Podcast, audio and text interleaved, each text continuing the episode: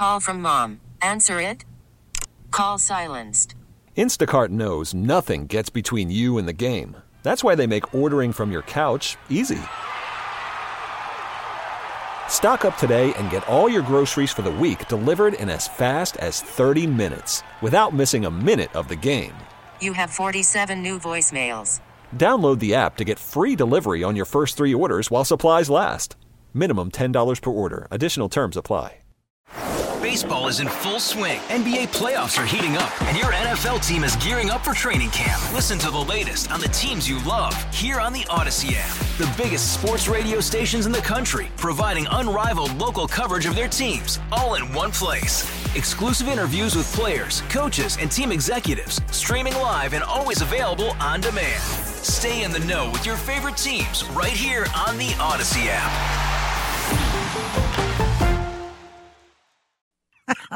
That was Coach Glen Mason, of course, former Golden Gopher football coach Glen Mason. He talked to us uh, last hour. That was really a fun conversation, getting his take on what's going on with college football, the bowl picture. Of course, Florida State being left out. They're very mad about that. This whole committee choosing who is going to go, and then whether the Gophers really deserve to be there with five wins, a uh, bowl game. He thinks there's too many bowl games. It was a really fun conversation. If you want to listen to that, you can go to WCCORadio.com, look on the podcast page, or just follow the morning news with Vineeta Sawkar wherever you get your favorite podcasts, whether it's Spotify or Apple Podcasts or Odyssey. Please follow us. We always appreciate it. The podcasts then go right to your phone or computer and you can uh, check out interviews like the one we had with Glen Mason.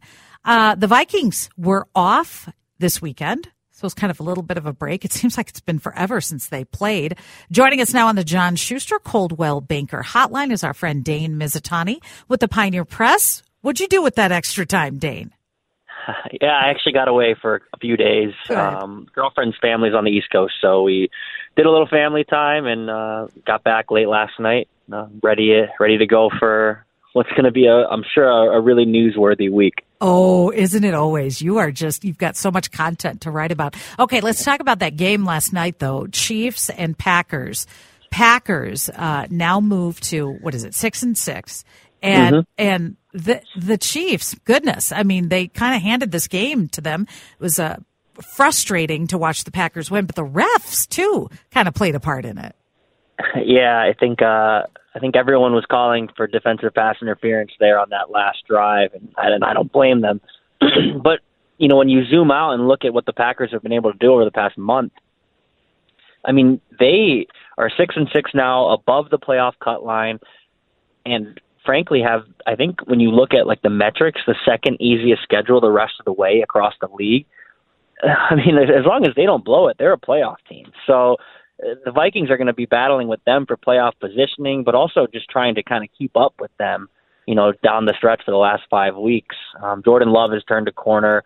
Um, I know people in Minneapolis don't like to hear all this stuff, but the Packers, uh, they look like a team. I don't. I don't want to say to be feared, but a team to kind of be respected week in and week out. And then that game on New Year's Eve in Minneapolis, um, which looked like a cakewalk for the Vikings a month ago, is by no means that. It certainly won't be. That's going to be a really, that could be a real crucial game depending on how things play out here the next few weeks. So Justin Jefferson will be back on Sunday. It's been a long time since we've seen him out there since he's been injured uh, against the Raiders in Vegas. What are your thoughts as we lead into this game and, and, and what can we expect out of this team? Who's going to be the quarterback? yeah, there's so much going on, right? Like this this week, uh, everyone's anticipating the return of Justin Jefferson as they should. Um, the fact that the Vikings were able to go five and two without him, I know the last two weeks were very disappointing. But if you said, "Hey, Justin Jefferson's going to go down, he's going to miss seven games, and you're going to win five of them," I think the Vikings would have taken that. Um, but I think getting him acclimated back into this offense shouldn't be too hard because he's such a special player. But you mentioned the quarterback. Who is it going to be? Uh, I, I I don't know for sure, and I'm, we're going to talk to Kevin O'Connell today. We'll we'll be down there at TCO Performance Center in Eagan today, and I'm sure we'll figure that out. I, I my gut says Josh Dobbs. I know he's turned the ball over at an alarming rate over the past couple of weeks, But I think you've seen kind of the ceiling with Josh Dobbs, and, and if you can just kind of bottle that up, and I think that's on Kevin O'Connell, that's on the Vikings as a whole to do. Um, I think you're a more dangerous team with Josh Dobbs at his the peak of his powers than you are with maybe a Nick Mullens who's going to be more of a game manager. Um, but all of that's going to come together, and uh, yeah, I mean this this week's going to be a, a big one for the Vikings on the field, obviously because they need to snap that two game losing streak.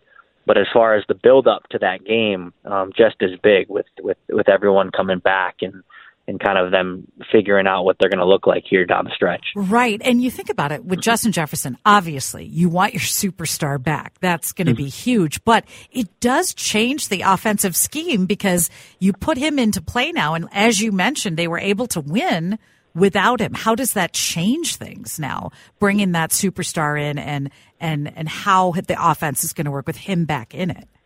Yeah, I think you never want to lose your best player, um, obviously. But I think this could be a blessing in disguise if the Vikings can figure out how to to limit the turnovers. Uh, the past seven weeks could be a blessing in disguise because you had Jordan Addison step up, you had T.J. Hockenson step up, and these guys have kind of fallen into roles um, as kind of the main targets on this team without Justin Jefferson. Now you bring Jefferson back into the equation and remember, he's a guy who's who's getting double teamed on every play, sometimes triple teamed. Um, so now that you have him attracting so much attention, that only opens you know things up for Jordan Addison, for T.J. Hockenson, for whoever else is, is is willing to step up. Brandon Powell has been a, a, a really kind of an unsung hero of this team over the last month. So I think it, it, everything's going to function better with Jefferson in, in in the mix, obviously. But I think there will be kind of a an acclimation process with these guys who have gone from being the main targets over the past month and a half to now, you know, letting Jefferson kind of take all that attention and then serving as more of compliments. But I think it's a good thing. I think the fact that they got that experience under their belt, both you know the pass catchers and the offense as a whole, um, is going to make them better now that they're adding their best player back into the mix. That is so true. That's some good analysis there. Justin, how is he? doing mentally. He got off social media. I mean, the trolls were after him. We were talking about this earlier, how there are trolls out there on social media mm-hmm. and they just hammer and hammer and hammer. And it got to him where they were getting on him like fantasy players are like, why are you not playing? Do you think that affected him at all, affected his psyche, or he shakes it off and just moves on? I, I think he's able to, to kind of shake stuff like that off uh, with the best of them. But I, I think when you're constantly getting that, that day in day out, and you know he's a kid who lives on social media. It's part of his branding. It's part of who he is. He likes to interact with the fans. Um, and I think the most frustrating part for him over the last month and a half is nobody wanted to be on the field more than him. You can we get that just by speaking to him, knowing him as a person, um, the ultimate competitor. Um, nobody wanted to be on the field more than him. Yet you have people theorizing and, and making things up and calling him out. And he's getting kind of that that vitriol on social media, but he's also getting the people saying, "Oh, this is all about the contract," and you know, kind of those tinfoil hat kind of people. So I think all of that collectively just became too much for him. He said, "I'm going to turn this social media off." Actually, we talked to him the day before he did it, um, and he said, "You know, enough's enough. I'm tired of it." Um, not knowing that he was going to end up, you know, deactivating his socials, you know, in the next 12 hours. Um, but I think it's just something where he's taking care of himself and saying, I can't keep looking at this. Maybe he'll turn them back on when he's back on the field. Um, but kudos to him. Um, he, he dealt with it all, um, and then he figured out, hey, you know, I'm just going to take a step back right now. Um, but I, I think nobody's more excited to get back on the field than Justin Jefferson.